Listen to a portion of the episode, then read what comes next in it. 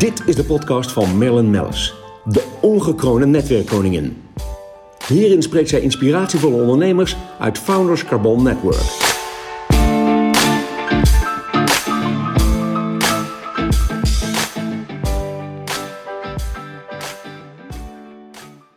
Titus Kramer, wat fantastisch dat jij weer uh, voor me zit. We hebben gisteren nog een, uh, een heerlijke rondgang gehad in een familiebedrijf, uh, Swinkels.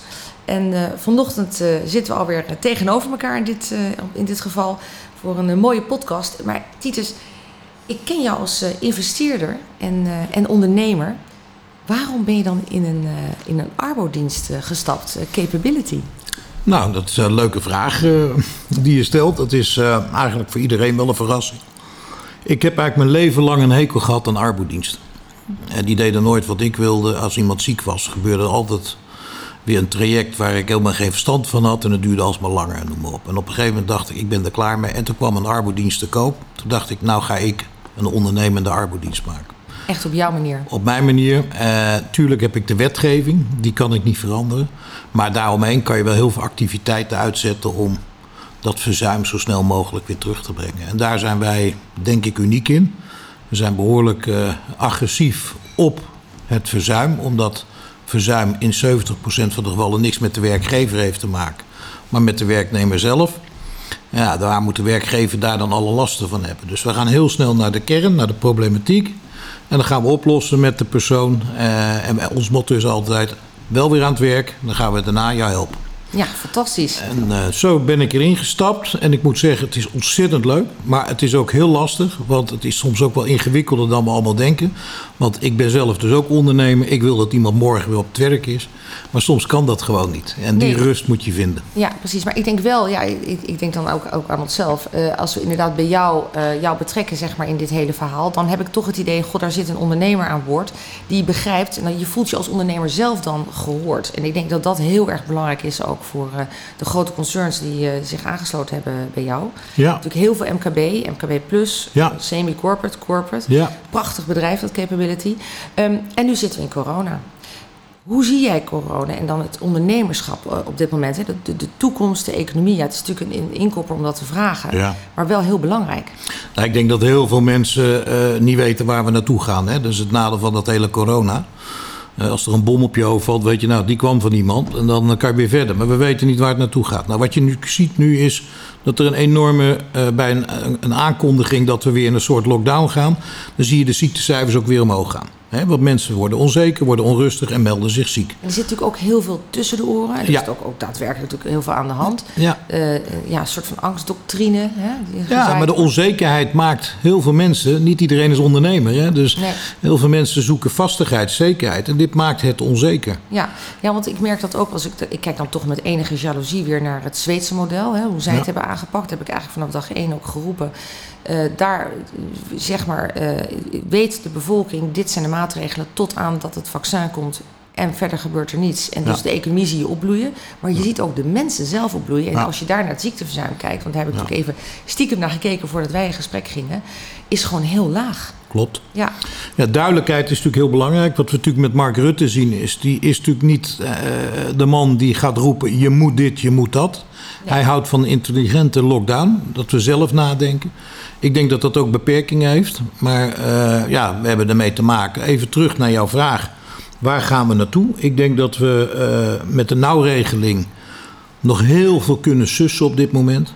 Maar Q1, Q2 volgend jaar gaan we klappen krijgen. ja. En waar mijn grootste probleem zit, is die nauwregeling is natuurlijk fantastisch. Hebben ze echt goed bedacht. Alleen het is in stand houden van iets wat eigenlijk al niet meer gezond is. ja, wat niet meer gezond is. En dat zie je ook. En dan bij sommige bedrijven vraag ik me dan af, goh, uh, ja, dan, dan eerlijkheid gebiedt mij te zeggen, waarom trek je de stekker er dan niet uit? Ja, maar En- daar ligt natuurlijk wel een, een, een, een moeilijk punt. En dat is Ja. eigenlijk, als je gaat kijken, de nauwregeling helpt heel veel bedrijven nog steeds in de lucht. Maar heel veel zijn ongezond, waren al ongezond en die houden we in stand. Maar wat gaat er nou gebeuren? Zometeen gaat de nauwregeling weg, omdat dit niet vol te houden is financieel. Nee. Maar dan krijg je dus bedrijven die moeten van personeel af. Ja. Anders kan je niet overleven. Je moet ja, dat zie je natuurlijk nu per 1 we zien het. oktober. Maar we hebben allemaal hele uh, bijzondere regelingen. Hè? Om van personeel af te komen, moeten we geld betalen. Ja, er is wel Ja? iets versoepeld sinds 1 januari. Maar ja, maar die versoepeling steeds- blijft nog steeds dat jij Ja. nog steeds moet betalen als iemand uit dienst gaat. Ja. Nou, daar gaan bedrijven op failliet. Als je gaat kijken, het geld wat mensen ontvangen bij uit dienst gaan, ja, dat wordt niet besteed aan leren eh, en of ontwikkelen. Helemaal niet. Laatst zei eh, eh, nog CNV dat dat heel belangrijk was, is die transitievergoeding. Ja. Maar het is natuurlijk onzin, want 70% van de transitievergoeding gaat in keukens zitten, auto's zitten en andere en goederen. eventueel weer een mooie reis volgend Juist. jaar als de boel open gaat. Dus ja. daar schieten we helemaal niks mee op. Dus de werkgever heeft er alleen maar last van, want die gaat failliet omdat die transitievergoedings moet betalen. ja, want Nou, het zijn echt behoorlijke bedragen. Ja, die zijn hoog. Zeker als iemand lang in dienst had, is. Ja. Dus mijn advies aan de overheid is: alsjeblieft, stop die transitievergoeding. Dat kan waarschijnlijk niet snel wetmatig, maar financier hem dan voor werkgevers. Ja. Dus maak een fonds waarin je de transitievergoeding laat financieren door de staat. En ga een verklaring aan, een schuld, eh, weet ik het. En dan gaan daarna werken dat die sowieso weggaat, die transitievergoeding. Ja, maar Want ik denk is- dat het meer naar het Amerikaanse model dan bedoel ja, je. ja. zeker. Tweede belangrijk punt is, ik hoorde Asje zeggen over werkzekerheid. Wij zijn natuurlijk als ondernemer niet een partij die alsmaar zekerheden moet geven. Het is, wij moeten één zekerheid hebben dat ons bedrijf blijft bestaan. Precies, Dat is een ja. taak van ons als ondernemers. Maar er moet een flexibele schil zijn. Een schil waarin je werknemers kan inzetten, maar ook soms weer even weg moet doen. Nou ja, dat is natuurlijk in dit geval uiterst belangrijk. Ja. Dat zie je nu ook. Dat, dat, dat wordt denk ik überhaupt de hele toekomst. Ja, dus als men zegt, joh, de nauwregeling hè, die we nu hebben, die moet je eh, doorzetten, wat eigenlijk de vakbonden vragen en de linkse partijen ook. Ja. Die moet je doorzetten. Nou, daar ben ik zeker geen voorstander van. Waar ik meer voorstander van ben, is ga aan die transitievergoeding werken en maak het ontslagrecht nou eindelijk eens een keer wat makkelijker. Dat je gewoon van mensen makkelijker af kan. Want dan neem dus je ze ook weer makkelijker aan. Precies. Nou, en dat En laatste, dat is natuurlijk wat je in Amerika als groot voorbeeld ziet. Maar Ja. inderdaad, als het ontslagrecht eh, makkelijker gaat, dan neem je en durf je ook als ondernemer. Ook zometeen als we langzaam uit eh, de corona komen, uit die recessie die dat met zich meebrengt, dan durf je ook de mensen weer inderdaad aan te nemen. Ja. Ehm, ik denk wel dat eh, in de hoeken waar de rakenklappen vallen, toeristenindustrie, logistiek, horeca, eh, recruitment. Ik denk dat in die hoek eh, dat daar inderdaad nog wel wat steun kan worden geboden. Zeker. Maar dan heel doelgericht. Ja. Nou ja, daar is natuurlijk, zoals je weet ben ik ook actief bij ONL, hè, Ondernemend Nederland, met Hans Biesheuvel. Als je kijkt wat die club allemaal voor elkaar krijgt om in Den Haag om dingen te regelen. Laatste kermis, hè. Dat is echt helemaal platgeslagen, niks meer mogelijk. Ja. En Hans Biesheuvel heeft toch voor gezorgd dat die kermisgasten gewoon weer eh, eh, wat geld krijgen en nog kunnen ergens hun Ja. dingetjes neer kunnen Ja, zetten. het viel me ook op, eh, bijvoorbeeld als ik kijk naar de casino's. Ik vond dat een heel mooi voorbeeld bij de Ja. ONL. Ook een fantastische lobby eh, wat eh, Hans en jij hebben neergelegd. Ja. Fantastisch, ja. Ja, nou, heel belangrijk. Nou, en als je zegt, ja, de, de reisbranche. Als je kijkt naar Corendon, hè, zoals Abdullah Oesloe, die bij jou ook eh, in, in, in Ja, de podcast was. de podcast, ja. ja. maar kijk, dat is een ras ondernemer. Maar natuurlijk hebben die ook hulp nodig van de staat. Want dat is Nou, een heel zeker. belangrijk Ja, onderdeel en- van en onze het is economie. nog onzeker of de hele vliegtuigmaatschappij of dat inderdaad overgaat in, in Triton. De Europese Commissie wacht er nog even mee met het eh, bericht of het wel of niet mag. Ehm, dat brengt natuurlijk ook weer, gaan we weer, onzekerheid met zich mee. Ook voor de werknemers. Ze moeten ook eigenlijk verder kunnen. En Ja. het, soort, het stagneert ook allemaal. En dat is inderdaad wat jij ook zegt door eh, de, de, de ideeën die jij nu eigenlijk eh, brengt. Heb je minder stagnatie en kun je sneller door. En dat is iets wat wij natuurlijk nu nodig hebben. We hebben flexibiliteit ja, nodig. we hebben flexibiliteit Ja. nodig. Ehm, ik zie ook eh, dat er veel thuisgewerkt wordt. En natuurlijk weer met zo'n mededeling van Rutte. Werk vooral veel vanuit huis. Wat ook weer onzekerheid met zich meebrengt. Want wie is wel of niet nodig voor de organisatie op kantoor? Ik zie dat hele MKB zegt: jongens, op kantoor werken, we hebben hier ruimte. Eh, we moeten door met elkaar. We willen niet dat ons bedrijf kapot gaan. Je ziet dat de, de grote ja, tuinen, werktuinen eh, bij de, de, de, concerns, als, als nou ja, laten we even zeggen, de, semi-corporates en de corporates, die, ehm, nou ja, die, die, die raken weer leeg.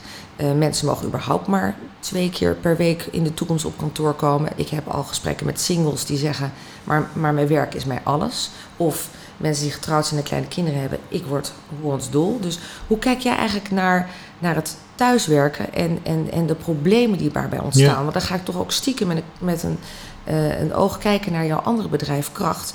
Eh, Ja. Want ik heb toch het idee dat zij ook daar een stuk aan kunnen bijdragen. Nou ja, wat je ziet is met thuiswerken nu op dit moment is dat eh eh jongelui vooral tussen de 25 en 35 helemaal niet zo graag thuis willen werken. Je noemde al een paar dingen eh, met kinderen, maar je hebt ook eh, ja, de, de ruimtes. eh, er zijn het sociale isolement waar je in terechtkomt. Heel veel mensen willen graag toch naar het werk. impact. Ja, heeft heel veel impact. Nu al, ja. Maar goed, we hebben met deze maatregelen te maken. Maar wat je dus inderdaad ziet is dat 35, 40 procent van de jongeren heeft een burn-out.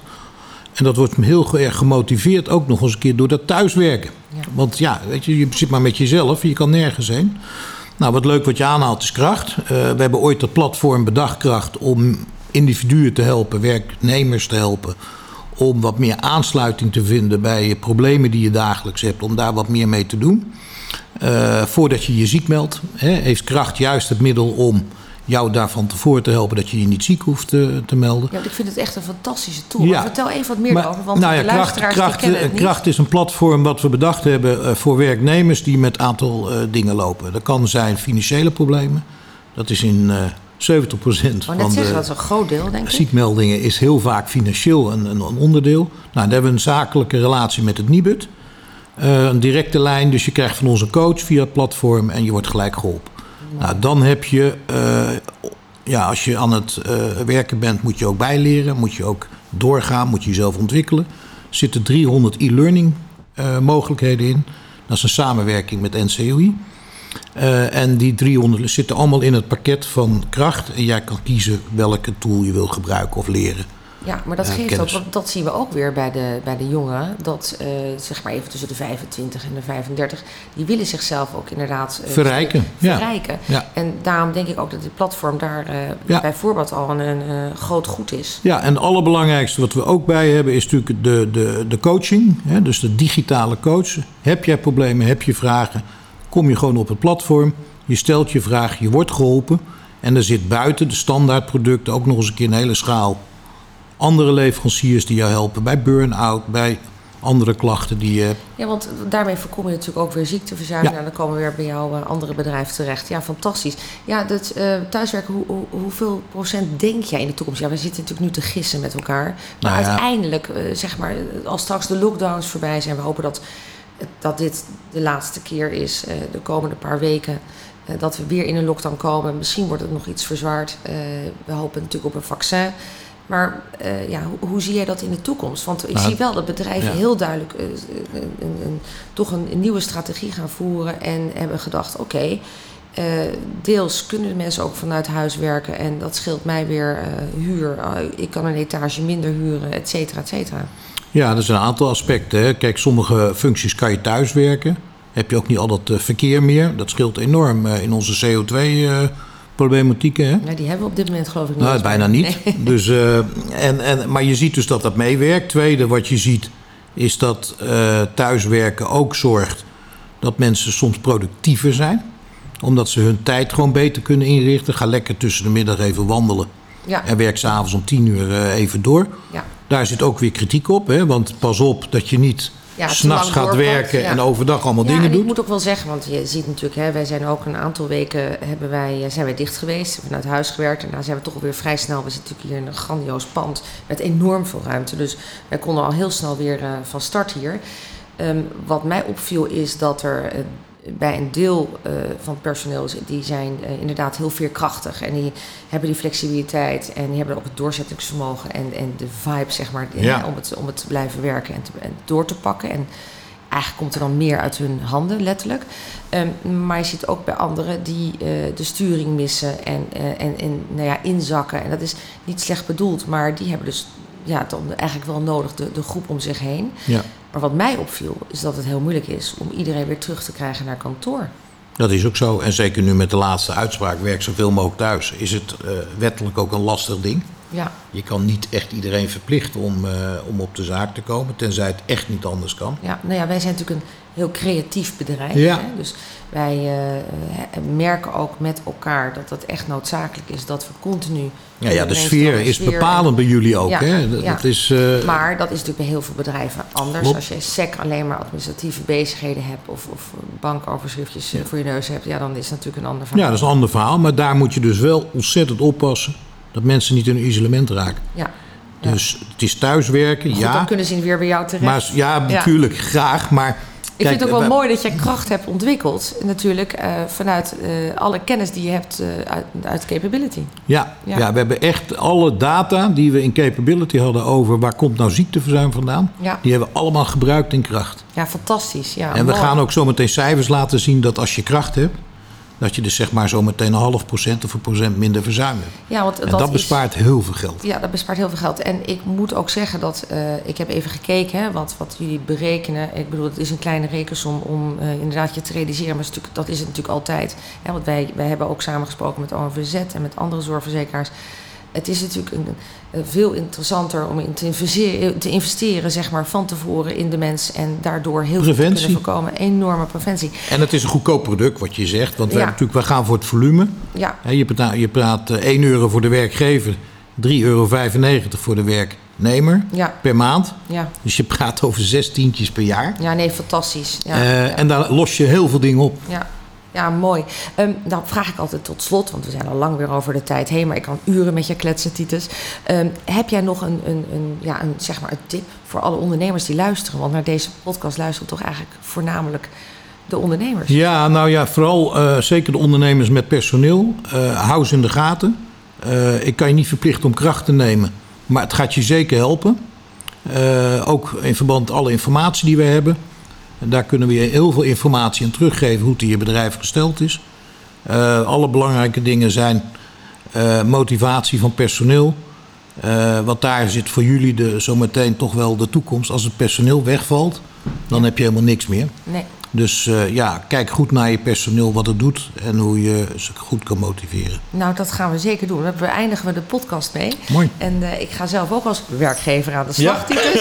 Ik, eh, jij kijkt me alweer streng aan. Ja. Dankjewel voor je tijd en dankjewel voor je komst naar de Koningslaan. Hartstikke leuk, dank je. Blijf ons volgen via Spotify en Soundcloud onder Merlin Mellis.